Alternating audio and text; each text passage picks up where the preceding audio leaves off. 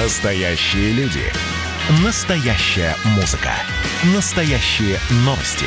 Радио «Комсомольская правда». Радио про настоящее. Взрослые люди. Взрослые люди. Тут-то Ларсон и Валентин Алфимов обсуждают, советуют и хулиганят в прямом эфире.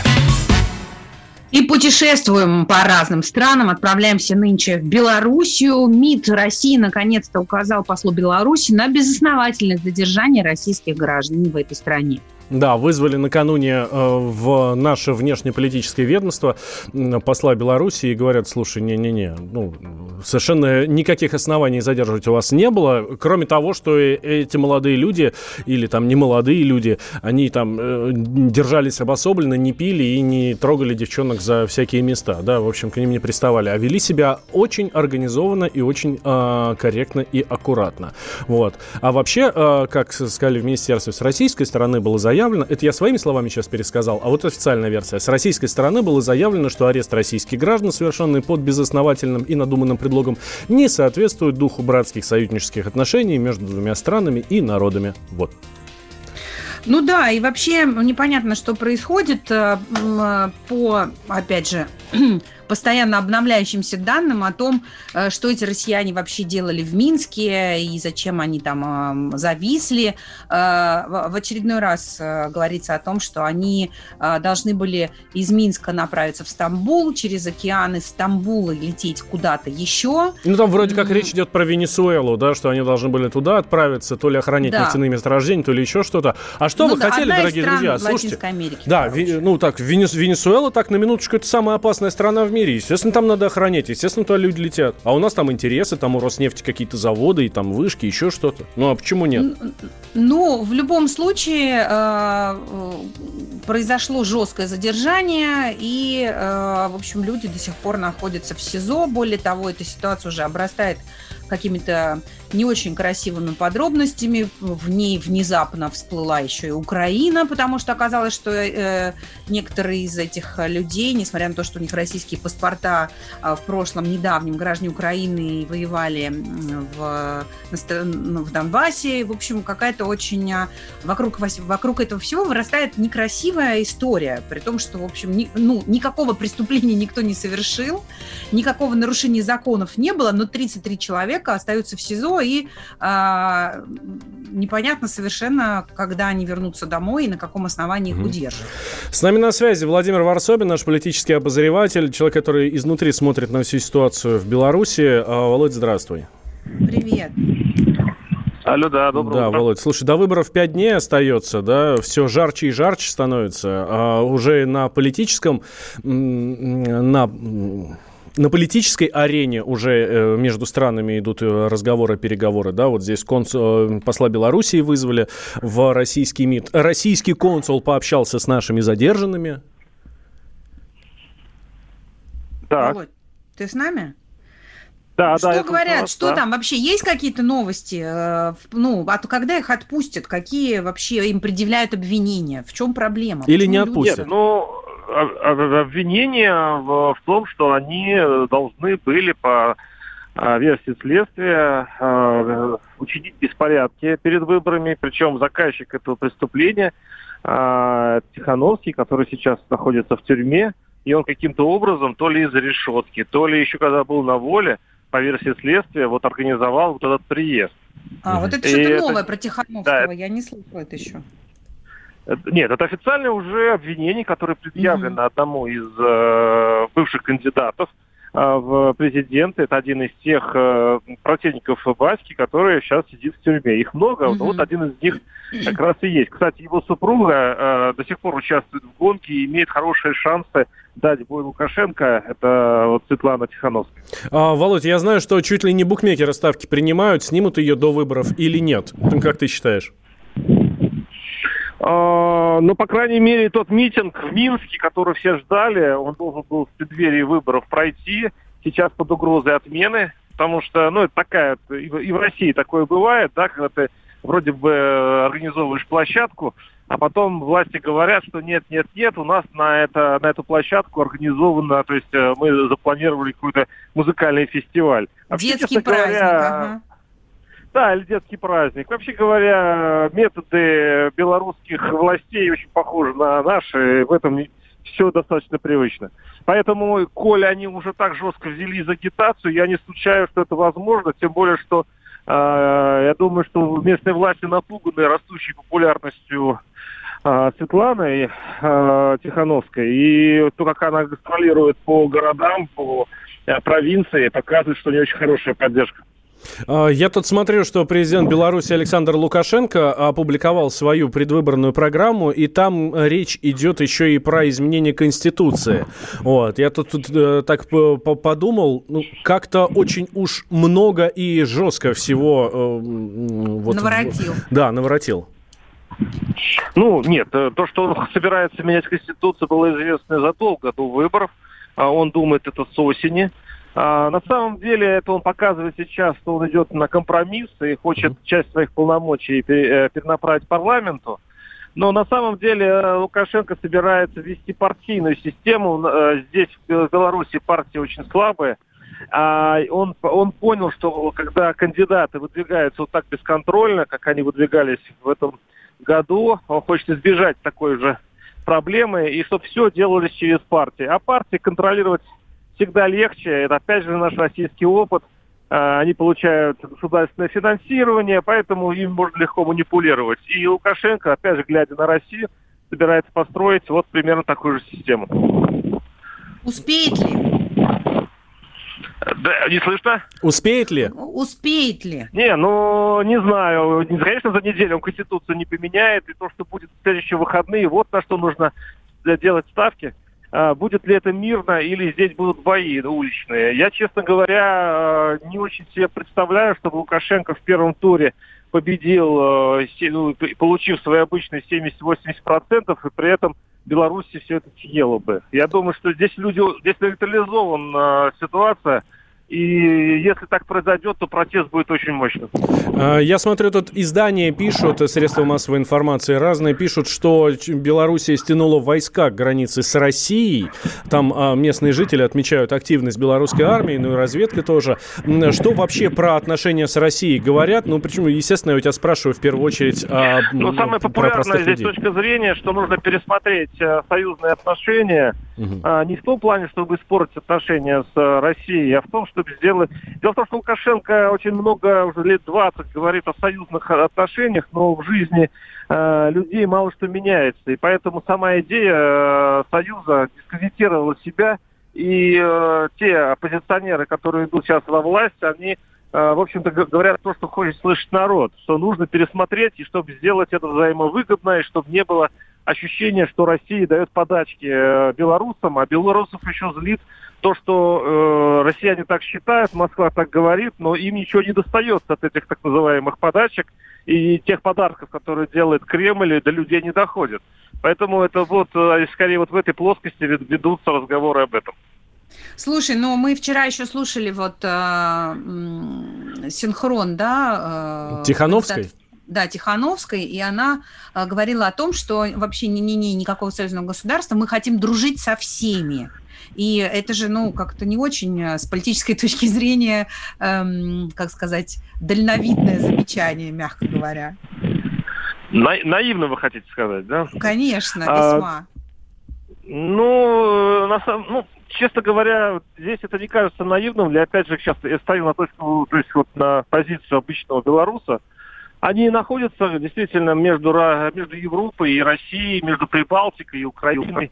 И вот эта э, равноудаленность или сотрудничество со всеми, это то, что э, Лукашенко говорит уже лет, тоже лет 20. Собственно, mm-hmm. эта идея хорошо знакома белорусам, и поэтому оппозиционеры не открыли Америку, когда говорят примерно то же самое. Ну, ладно, будем, посмотрим, посмотрим, будем следить за тем, как развиваются события в Беларуси. Наш Владимир Владимирович в Беларуси, Владимир Варсобин, политический обозреватель комсомолки, был с нами на связи.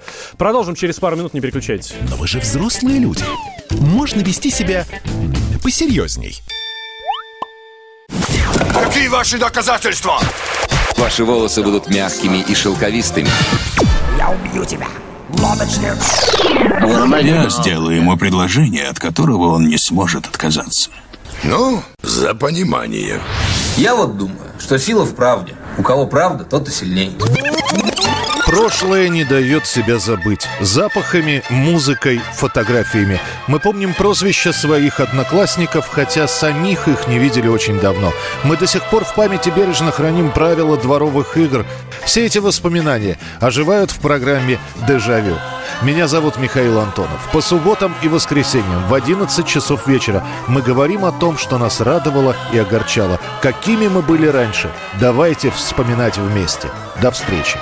Хулиганы. Взрослые люди. Взрослые люди. Тут-то Ларсон и Валентин Алфимов обсуждают, советуют и хулиганят в прямом эфире. Все так и есть. Возвращаемся в прямой эфир. Радио «Комсомольская правда». Валентин Алфимов и Тута Ларсон. Товарищи автолюбители, будьте внимательны. Хотя не знаю, чем вы можете сами себя обезопасить, но факт остается фактом. Личные данные миллиона водителей Москвы и области куда-то утекли. Ну, точнее, утекают вот прямо в этот момент. Выставили их на продажу в Даркнете. Ну, вы знаете, что это такое интернет, куда э, сложно попасть, но там можно найти абсолютно все. Ну, в общем, гадость такая. Да, вот в новостях уже говорили о том, что э, вроде бы как это данные одной страховой компании, хотя страхов, страховщики это не подтверждают, но факт остается фактом. Миллион водителей со всеми своими потрохами оказались э, просто, э, ну, вся их информация оказалась в руках э, мошенников. Причем, э, ну, архив стоит недешево этот, кстати, полторы тысячи долларов, но там э, вообще такие данные, как дата регистрации автомобиля, госномер, э, марка, модель, ВИН, фамилия, имя, отчество владельца, э, в общем, серия номер свидетельства о регистрации, паспорт транспортного средства. В общем, такая, такая жирная информация, которая, безусловно, заинтересует мошенников. И, конечно, я не знаю, есть ли я, например, в этом списке, в этом миллионе, но э, мне не очень некомфортно. Я так понимаю, что э, теперь э, каких-то манипуляций и преступлений, связанных с мошенничеством вокруг автомобилей, будет больше, да? Да. Чем вот это лично мне грозит, Валь, как ты думаешь? Ну, смотри, смотри, что говорят эксперты. Эм, говорят, что могут, например, рассылать поддельные штрафы Могут, а, например, да искать машины э, наиболее дорогие, соответственно, для того, чтобы ну, сделать их целью угона. Вот. Или там, например, могут э, воровать регистрационные номера. Да? Ну, соответственно, воруют, потом тебе присылают смс, типа, давай тысячу рублей положи вот на этот счет, и будет тебе счастье. Вот. Давай мы сейчас как раз всю вот эту вот историю, чем это действительно грозит нам, и что нам с тобой делать, если вдруг мы э, попали в такую ситуацию. Давай как раз по этому поводу с экспертом поговорим. Эксперт по защите от угона у нас на связи Андрей Кондрашов. Андрей, здравствуйте. Доброе утро. Да, доброе утро. Слушайте, а правда, в чем опасность всей вот этой ситуации? Вот я сейчас назвал несколько пунктов, несколько факторов, да? Оно так и есть или что-то еще? Да, так и есть. То есть, прежде всего, мошенники будут использовать эту базу с целью именно совершения мошеннических действий. И второе, для угона автомобиля, а именно поиска доноров. Потому что если угоняется автомобиль с определенным вином, то есть под какие-то документы, где очень легко изменить цифры, можно по этой базе найти нужный автомобиль. Ничего себе. То а... есть э, про, просто э, это такое меню, да, получается, для автоугонщиков? Да, да, да, абсолютно меню. То есть есть, например, автомобиль, не подлежащий восстановлению, от него есть документы, и, и ищется похожий вин, где нужно, например, исправить трой, тройку на восьмерку. Находится данный автомобиль, угоняется, соответственно, производятся необходимые операции технологические, и просто у вас новая машина со старыми документами. Все. Вот. Слушайте, а вот эта ситуация про поддельные штрафы, как это может работать, и как понять, что штраф тебе прислали поддельный? Ну, под, э, поддельные штрафы также мошенничество возможно. Как правило, присылают квитанции, просто бросают в почтовый ящик с QR-кодом для быстрой оплаты. То есть рассчитывают на то, что автовладелец, ну, то есть скажем так, плохо продвинут да, в системе там, оплаты штрафов. То есть бросают э, в почтовый ящик квиток, где QR-код, и там, например, заплатите 500 рублей за, там, например, за превышение скорости. Он м, через телефон, например, через мобильное приложение, там, э, допустим, банка, э, сканирует QR-код и, соответственно, производит оплату. Либо производятся мошеннические действия следующего характера. То есть, зная, где автовладелец зарегистрирован, да, марку его машины, можно, ну, скажем так, позвонить с претензиями в участии в неком ДТП. То есть, например, э, здравствуйте, вы вот сбили моего дедушку на светофоре вот на вот этой вот улице. И прямо называют улицу рядом с улицей, где живет автовладелец. Да? Вот, соответственно, предлагают, э, даже могут прислать фотографии его автомобиля, сфотографии, ну, то есть, э, где это все было, да, и попросить, э, скажем так, это дело замять за какие-то деньги. То есть, ну, первое, что здесь нужно делать, что если люди называют ваши личные данные какие-то, вообще любые, там, ваше, ваше имя, отчество, там, откуда знают, номер транспортного средства, конечно, нужно задуматься и спросить, откуда у них эти данные, да, потому что ни один сотрудник полиции не будет напрямую звонить и эти данные называть. Вас просто пригласят для того, чтобы, э, скажем, на месте разобраться в каком-то инциденте. Э, Да, Как- понятно. То есть, если тебе звонят и начинают перечислять твои данные твоего автомобиля, там ВИН, э, и ПТС и прочее, то, скорее всего, это ваше мошенничество. Да, да, конечно, вы спросите, откуда у вас эти данные? То есть представьтесь, во-первых, да, если вы сотрудник там полиции, представьтесь, назовите ва- ваше фамилия, имя, отчество, номер служебного удостоверения, но- номер дежурной части вашей. То есть нужно, скажем, выяснить, откуда этот человек, да. Но опять же, сотрудники полиции так просто не звонят автовладельцу на личный телефон. Это, ну, и в случае, конечно, если произошло ДТП, его разыскивают, такое может произойти. Вот, но ну, нужно убедиться, что это именно сотрудник полиции. А так данными могут воспользоваться абсолютно любые. м, Ну, то есть, первое, еще раз, это используется для мошеннических действий, это самое часто распространенное, да, э, операции, да. Э, Просто до этого была база, скажем, утекла в сеть до 2017 года. Сейчас, соответственно, эта база обновилась в доступе до 2019, поэтому есть свежие данные, можно использовать. Андрей, Дополнительно. принципиальный, во- принципиальный вопрос. Вот вы сейчас рассказываете, что делать, когда ваши данные уже утекли, и вам звонят, и все такое. А как сделать э, так, вот мне лично, чтобы мои данные не утекли? Или как понять, что э, я нахожусь под угрозой? А это невозможно сделать. Любые электронные данные, находящиеся в абсолютно любых базах, которые имеют доступ, э, скажем так, огромное количество лиц, да, это касается вообще всех баз данных, налоговые, автомобильные и, и прочие, да, там, и недвижимости. Вот, эти все данные потихоньку со временем всегда утекают, скажем, на сторону, потому что есть заинтересованные лица, кому это надо, Ну вот, есть лица, которые финансируют их, скажем так, изъятие этих баз данных. Поэтому это невозможно. То есть нужно принять как данные, что э, ваши личные данные находятся у мошенников. И, соответственно, с этим уже работать. И э, просто соответствующе реагировать. То есть, э, А, а считать, понять, что вас- твои личные данные находятся у мошенников, может только когда они начнут тебя доставать, или, может быть, можно куда-то зайти и, и увидеть хотя бы свою Ну, фамилию нужно в просто списке? получить доступ к этой базе данных. Она, в общем стоит не, не дешево. Полторы Вот, тысячи долларов. От такого, скажем, такой, такого ресурса, чтобы узнать, если ваши базы, э, если ваши, значит, данные в э, базе, такого нет ресурса, да. Ну просто если, если к вам начинают обращаться с какими-то э, любыми претензиями, да, э, и называют ваши личные данные, которые непонятно вообще откуда у этих людей, надо всегда интересоваться, откуда эти данные, кто к вам обращается. То есть сразу же не, не входить в ситуацию, которую они создают, а поинтересоваться, откуда данные. Да, Андрей, да, спасибо большое. Андрей Кондрашов, эксперт по защите от угона, был с нами на связи. Тем временем... Ну, Вообще, конечно, просто, Валь, не- мы только с, с этими банковскими мошенниками более-менее на- научились э, вечер в хату им отвечать и распознавать. А тут теперь новая напасть. Слушай, ну а что ты хочешь? Ну, время такое, цифровой век. А, Пока наши данные все будут в интернете, а они всегда теперь будут в интернете, и ничего, никаких других вариантов нет. Всегда будут находиться злодеи, которые готовы за полторы тысячи долларов продавать вот эту всю историю. Ну все, надо просто к этому быть готовым. И не, ну, не слушать всех подряд, кто присылает там сообщения или эм, там электронные письма. Да, и, на, и каждое сообщение перепроверять сто тысяч раз, да? Да, да, да, это так. Да, Продолжим после новостей. Печали. Но вы же взрослые люди, а все еще в Бэтмена верите.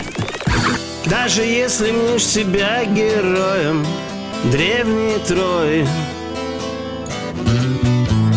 Мир порой устроен так, что люди ходят строем. И пускай возможности для роста явно плохи. Я всегда могу сказать, что просто сын эпохи.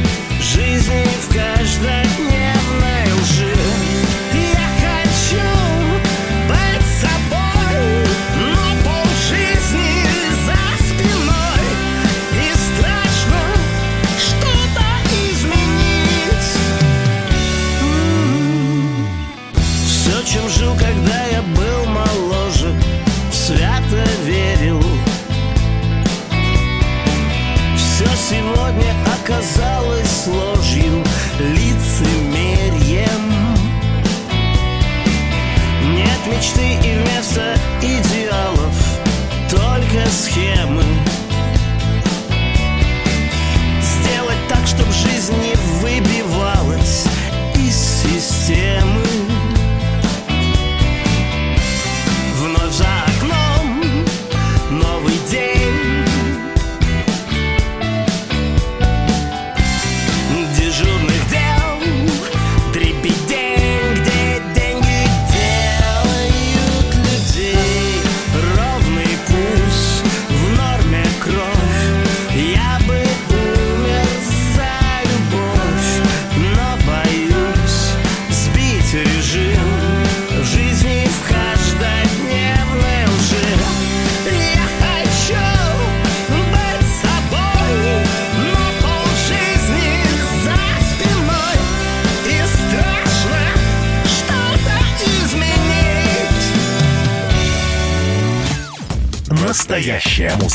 На радио «Комсомольская правда». Взрослые люди. Взрослые люди. Тут-то Ларсон и Валентин Алфимов обсуждают, советуют и хуликанят в прямом эфире. И радуемся за тех, у кого сегодня не рабочий день и кто в отпуске. Я вот сижу, листаю свою ленту в Фейсбуке и наблюдаю такие фотографии прекрасные из разных уголков страны. Э, от Кольского полуострова до Азовского моря народ э, истово просто отдыхает, набирается витаминов, впечатлений. Э, и несмотря на то, что новость о том, что 21 сентября мы снова будем изолированы, объявили фейком, э, люди все равно надеются, ну, как-то боятся, знаешь, и думают, да, ну, надо как в последний раз надышаться на весь год вперед этим прекрасным отдыхом, отпуском. А ведь отпуск э, всем положен. Да, отпуск всем положим, положим и положено. При том, что вот действительно огромное количество фотографий именно с наших курортов, с наших берегов, а между тем, сейчас уже какой там 4 августа, уже 4 дня можно ездить, можно летать в Турцию. Давайте не будем брать вот эту вот историю с Занзибаром и с, как его там называют, и с Лондоном, да, бог с ними, да, не так много россиян туда а, ездят, Б, хотят. Ну, хотят, конечно, больше. Вот. Но Турция такая достаточно... Ну, в свое время называли там всероссийской здравницей, да?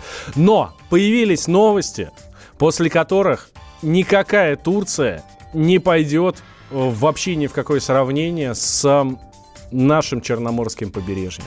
Да Потому что, что ты, на Черноморском все. побережье э, э, на Черноморском побережье будет свой Занзибар?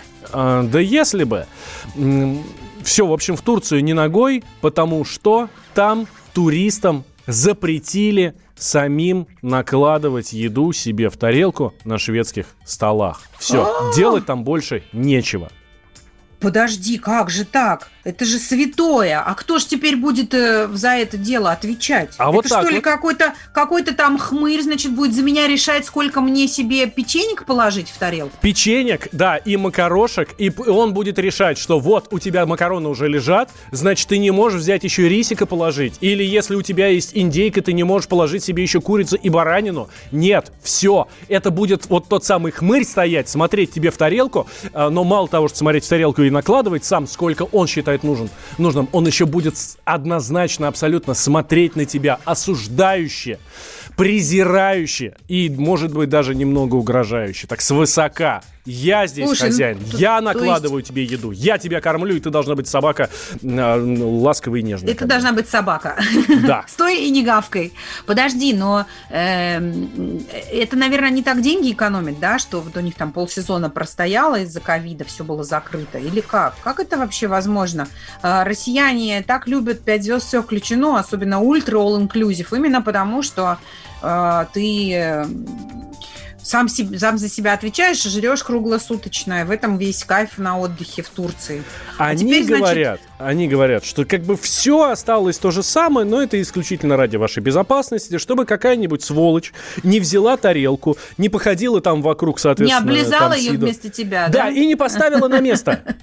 А ты потом, значит, его ковидную тарелку, вот эту облизанную, оплеванную и потроганную руками, вот, э, будешь брать. Да ну... Все сделано ради этого. Смотри, на- наш слушатель Дэйв нам пишет, и сколько мне алкоголя надо, тоже турок мне решать будет. Конечно, конечно, именно так. Они будут вам, по- э, они будут на вас смотреть осуждающе и наливать. Ну, в общем, Всё. это все типа называется антивирусные меры. И напомню еще, что по данным Минздрава Турции в стране в течение последних дней 900 тысяч случаев заражения в сутки а, выявляют. Поэтому, ну, может, и ну его этот all inclusive. Ну, может быть, ну, тогда, наверное, ездить не надо. Слушай, правда, я... Хотя, с другой стороны, ну, да, давай а, смягчим немножко наш градус, э, градус полемики. Ну, а что такого? Ну, вот, ну, положит тебе турки еду, а потом еще раз подойдешь, положишь, положит, а потом еще раз подойдет, э, подойдешь, положит. Ну, может быть, правда, Слушай, все не ну, так страшно? Честно, вот Ладно. для меня это странная история. Мне кажется, общаться с тарелкой, даже если ее кто-то поносил и обратно поставил, с точки зрения э, инфекции менее безопасно, более безопасно, чем общаться с человеком. Ну, там, наверное, все люди будут продез- продезинфицированы. Так же, как, собственно, и все туристы, все обычно там все продезинфицированы настолько, что дальше уже некуда.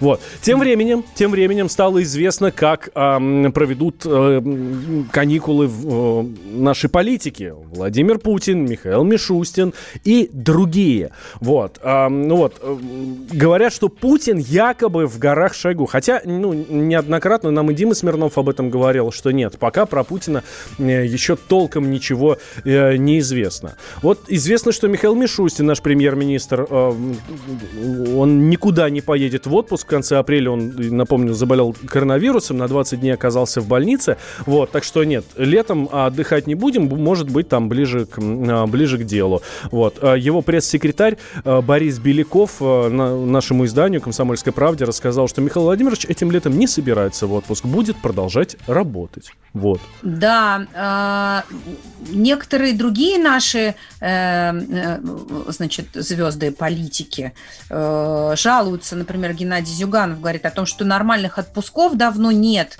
Э, очень хочу вырваться на родину в Орловщину. Много лет собираю свой клуб КВН, в котором выступали в Орловском университете. Давай а еще Зюганова. там Давай, э, да, представляешь, он, оказывается, КВНщик. А еще гречиха там цветет, липа и хорошие медоносы. Любит э, э, Геннадий Зю- Зюганов, любит э, орловский мед. Наталья, Вот. Наталья Поклонская говорит, что будет на крымских пляжах загорать, купаться в море. Вот, говорит, меня в бейсболке, в очках с хвостиком на голове мало кто узнает. Поплаваю с дельфинами. И есть, говорит, еще самая важная часть отпуска, когда сидишь с родителями во дворе в беседке, вокруг персиковые деревья, виноградные грозди, пьешь домашнее вино, чай из крымских трав, кофе греческий и итальянский разный, и наслаждаешься разговором с родными. Вот этого, говорит, жду больше всего. Да, а Виталий Милонов э, э, собирается сначала съездить в Кузбасс э, и э, хочет там в лесах повстречать медведя, потому что там их можно встретить э, ну, проще, чем человека. Скорее медведя встретишь, чем человека. А еще собирается э, пойти по грибы, по ягоды, подняться в горы Кемеровской области, а потом он заберет из Петербурга детей и поедет в Чечню отдыхать к другу на шашлыки. Мгм. Люблю, говорит, чеченскую кухню. Интересно, кому, какому-то другу можно поехать в Чечню на шашлыки? Эм, И мы заранее извиняемся, Знаешь, мне кажется, что. в Чечне э, в шашлыках все абсолютно точно магистры. Куда, куда, не, при- не- куда не приезжай, все, все специалисты, да. Конечно, всех больше всего интересует, где будет отдыхать президент и будет ли он это делать, но э, и понятно, что президенту тоже надо ходить в отпуск, потому что напряженный год, человек должен перезагружаться, нервную систему свою как-то вообще оздоравливать. И, и физически наш президент очень крепкий, ему тоже надо как-то двигаться больше. Но вот э, есть подозрение, что больше всего Владимир Владимирович любит отдыхать э, где-нибудь в алтайских краях, где-нибудь... Или в там, Тыве э, с в Тыве, министром да. обороны Сергеем Шойгу. Мы видели мы прекрасные совершенно кадры отдыха президента. Да, это, ну, это круто. Смотри, и здесь реакция наших слушателей на заявление Турции, что теперь нельзя будет ходить и самому себе на шведском столе накладывать еду. Здрасте, не поеду в этом году в Турцию. Буду в Белгороде сидеть. И мы, нам нравится ваша принципиальная позиция. Но вы же взрослые люди. А в отпуск еще не сходили?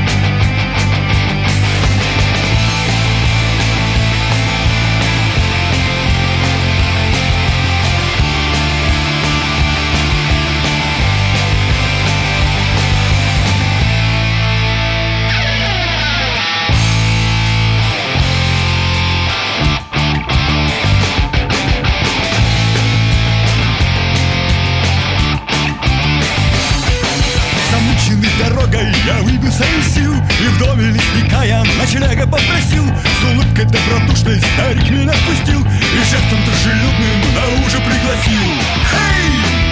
Будь как дома,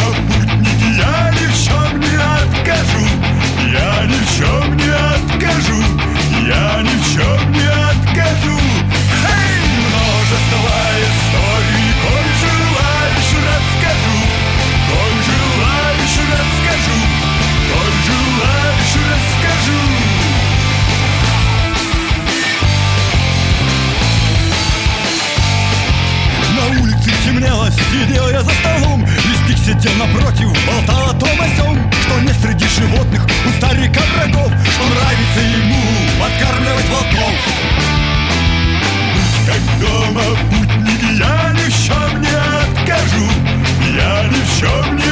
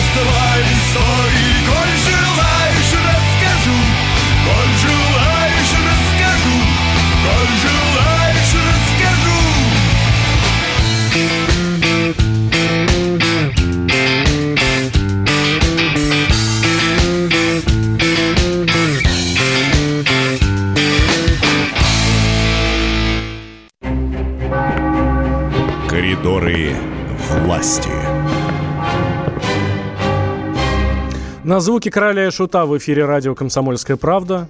К нам присоединяется Дмитрий Смирнов. Дима, здравствуй. Доброе утро. А король и шут, да? Да, был король и шут только что, да. А ты, ты, ты не, не- как можно не узнать, Дима? А я не слышал просто.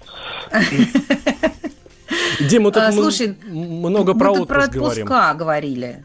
Э, Неизвестно еще, Владимир Путин определился, куда поедет отдыхать и поедет ли? А, Мы же не знаем, может, он отдыхает. Что вы начинаете? Как отдыхает? Вот. Нет, он А, работает. Может, работает. А может, почему он так любит? Почему он так любит а, вот Алтай, Тыву? Не, не на солнышке погреться? Да, ни разу не видели да, мы президента яхте? на пляже. Да, Ну, все время нет, то ну, на рыбалке, то в лесах каких-то. Не, ну президент на пляже мы тоже, конечно, видали, когда он нам предоставил, правда, это было довольно давно. Ну, а это, так? было, это была работа, а не отпуск, Дим. А, это была работа, да? Ну ладно. А, Вот. А, Нет, в данном случае вы зря ему сочувствуете, потому что у президента резидент э, в Сочи, в Бочаровом ВЧ прекрасный, и там он, если захочет, он может в любой момент выйти и окунуться в море. У него такой проблемы как раз нет. В принципе, есть даже и резиденция и в Крыму, там, в Фаросе. Тоже, в общем-то, поэтому... А где президент, там его работа, да, поэтому приехал в Сочи, работаешь же в Сочи. Даже Приехал на пляже, Крым, если ты там находишься, да? ну, а что нет-то, господи. Вот. Тем более сейчас-то в формате телеконференции, пожалуйста. А, По вчерашним встречам, Дим, а, встретился президент с главой Объединенной авиастроительной корпорации Юрием Слюсарем. А, Обсуждали, как, идут, э, как идет работа над э, нашими самолетами, над новинками отечественного авиапрома. Вот, что оттуда можно нам вынести вот самого важного? Ну, нам, наверное, оттуда самое важное можно вынести, что работа идет, и самолеты в России, не знаю, вопреки всему или благодаря всему, э, продолжают создаваться новые. В этом году три премьеры нас ожидают. Это Ил-114, тот самый, который меняет Ан-24, наш старинный самолет, который, мне кажется, поработал во всех частях еще Советского Союза, э, глубоко модернизированный Ту-95, вот, абсолютно, как обещают нам, новая машина будет. И МС-21, он раньше летал с иностранным двигателем, а вот Мгм. в этом году, в декабре уже, он поднимется в воздух с отечественным двигателем ПД-14. В свое время, я хорошо помню, как вот Путину показали этот двигатель собранный, и тогда еще как вот мы шли, там вот- вот им Путину показали, вот двигатель, кстати, мы сделали. И как никто не оценил историчности момента, ну, по крайней мере, там, из моих коллег, Мгм. двигатель и двигатель, а потом как бы он говорит, вы что, это же так прорыв, сопоставимый даже непонятно с чем. И Появился новый авиационный двигатель, на котором будут летать тут наши самолеты. Все причем. В общем, Вот действительно сейчас он заработает. Здорово. Э, Смотрю еще, что Владимир Путин утвердил перечень поручений по решению экологических проблем в Усоле-Сибирском. И уже 31, до 31 августа из федерального бюджета будут выделены деньги на э, значит, э, то, чтобы разобраться с экологической катастрофой, которая происходит в Иркутской области. Ну, Хорошие новости. Дело да, не, не в деньгах проблема, да, в том, что выделили деньги, то, слава богу, сейчас таких проблем особо нет, если на нужное дело, что называется. А там задача-то была перво-наперво определить, что нужно сделать, масштаб катастрофы экологической, э, там, что делать с людьми, там надо кого-то отселять, не надо отселять, там, насколько все это дело отцепляется, рекультивируется. Вот, вот, вот в этом была первоначальная цель, и она должна быть выполнена. А то, что ты, ты говоришь, он подписал, да, это хорошо, но как бы это такой технический вопрос, честно говоря. Мгм. А, Только вот, верхушка айсберга. а, Что вот это за указ о госнаградах за вклад в реализацию перехода к цифровому вещанию? Ну, если у кого-то был аналоговый телевизор, то он э, какое-то время назад, там в разных регионах по-разному, перестал показывать. Вся Россия перешла на цифру. То есть у нас вот сейчас страна, телесигнал идет в цифровом виде, и процесс, он завершен, он длился, я не знаю, сколько там, не не десятилетий, конечно, но сопоставимые сопоставимый срок, и вот Путин оценил, что называется, вклад людей, там более 300 человек, представленные госнаградам, ну там, конечно, большинство там благодарности, грамоты и медали орденов, но есть и а, вот, там, орден за заслуги перед Отечеством второй степени, то есть там серьезное дело завершено, и, соответственно, страна серьезно оценила. Э, э, Слушайте, объясните мне, женщине без технического, э, не просто образования, а без, без части мозга, отвечающего за это, а, а чем уж прям так уж прям хорошо цифровое вещание, что за него аж награды дают? Валентин. А, ну, Сигнал Так, понятно. лучше, Жу- сигнал лучше, журналист. мерить проще, передавать можно совершенно по-другому. Здесь э, ну, очень много всяких тонких моментов. Ну, действительно, это такой прорыв э, в будущее. Вот, опять же, ну, по, по этой цифре эм, можно передавать там совершенно разную информацию в одном и том же диапазоне м, и там разные каналы. Ну, в общем, это важно. Давай тут вот на этом сойдемся. Это важно. Давай, давай, давай, хорошо. Я погуглю. Наверное, наверное, Путин также, да. Это важно. Да. А, И смотри, тут интересный еще такой момент. Э, Тут же в Петербург приехал защитник а, Дэйн Ловрен, ам, и журналисты, когда с ним беседовали, говорят, слушай, там вот кое-что тебя связывает с Россией. Он такой, да, правда, говорит, ни разу никому не показывал. Достает телефон и показывает фотку с Путиным. Вот. А, Ну, значит, на одном из мероприятий они были вместе, он, говорит, подошел к президенту, поздоровался, вот, говорит, можно ли с вами сфотографироваться? И даже э, Лука Модрич, это лучший футболист мира эм, позапрошлого года, вот, тоже влез э, в этот кадр. Об этом что-то известно тебе? Слушай, я не знаю, честно говоря, где это было, а, потому что это, наверное, скорее всего, было после награждения, да, когда Мгм. Путин заходил в раздевалку. Да-да-да, это, это 18-й Вот. год, соответственно, чемпионат Да, мира по футболу. Чемпионат мира по футболу, да. Тогда много народу фотографировалось, и, ну, не упустило свой шанс, потому что там кого там не было, там от Конора Макгрегора, да, ну, и, соответственно, до всех вот там. Там есть два знаменитые видео, когда сборная Франции пришли а, Макрон и Путин в раздевалку к ним, да, и вся сборная Франции пошла фотографироваться с Путиным. А не с Макроном. Слушай, Дима, вообще, а у тебя есть фотографии с президентом?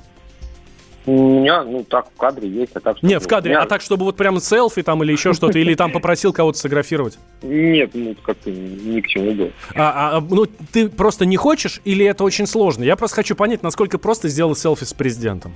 Ну, сделать селфи президентом, наверное, несложно. а, Вот. а, Там, нет, там была смешная история, когда... Сколько сколько у нас есть времени? М, 30 секунд. Минутка. Если минутка, быстро расскажу. Меньше. Самая, самая первая моя командировка была, в, когда Путин летал со стерхами. Мы там четыре дня кочумали по тайге. Вот, и в конце Путин подошел и каждому пожал руку. Вот, я подумал, нифига себе, я еще ничего не сделал, мне Путин уже руку жмет. Вот, я потом спрашивал фотографа, президента, говорю, вот, фотографировал? Он говорит, да нет, что-то не отвлекся и не забыл. Ну, в общем, вот Путин мне руку жал, а фотографии нет. Бывает. Эх. Ну и хорошо. Главное, ощущение осталось. А знаешь, эти все документальные подтверждения, ну, ну, зачем? Я тоже, Зачем? я тоже так думаю. Если что, Дмитрий Смирнов руку моет. Просто, чтобы вы знали. Восемь лет прошло, что-то не можешь ты. Вот. Дим, спасибо большое. Дмитрий Смирнов, специальный корреспондент комсомолки, корреспондент Кремлевского пола, был с нами на связи. Завтра обязательно в это же время слушайте нас в коридорах власти. И слушайте с 8 утра взрослых людей завтра. Да. Да-да-да. И вообще слушайте «Комсомольскую правду». Здесь много полезного и интересного. Всем желаем хорошего дня. Взрослые люди. Берите пример с Владимира Путина.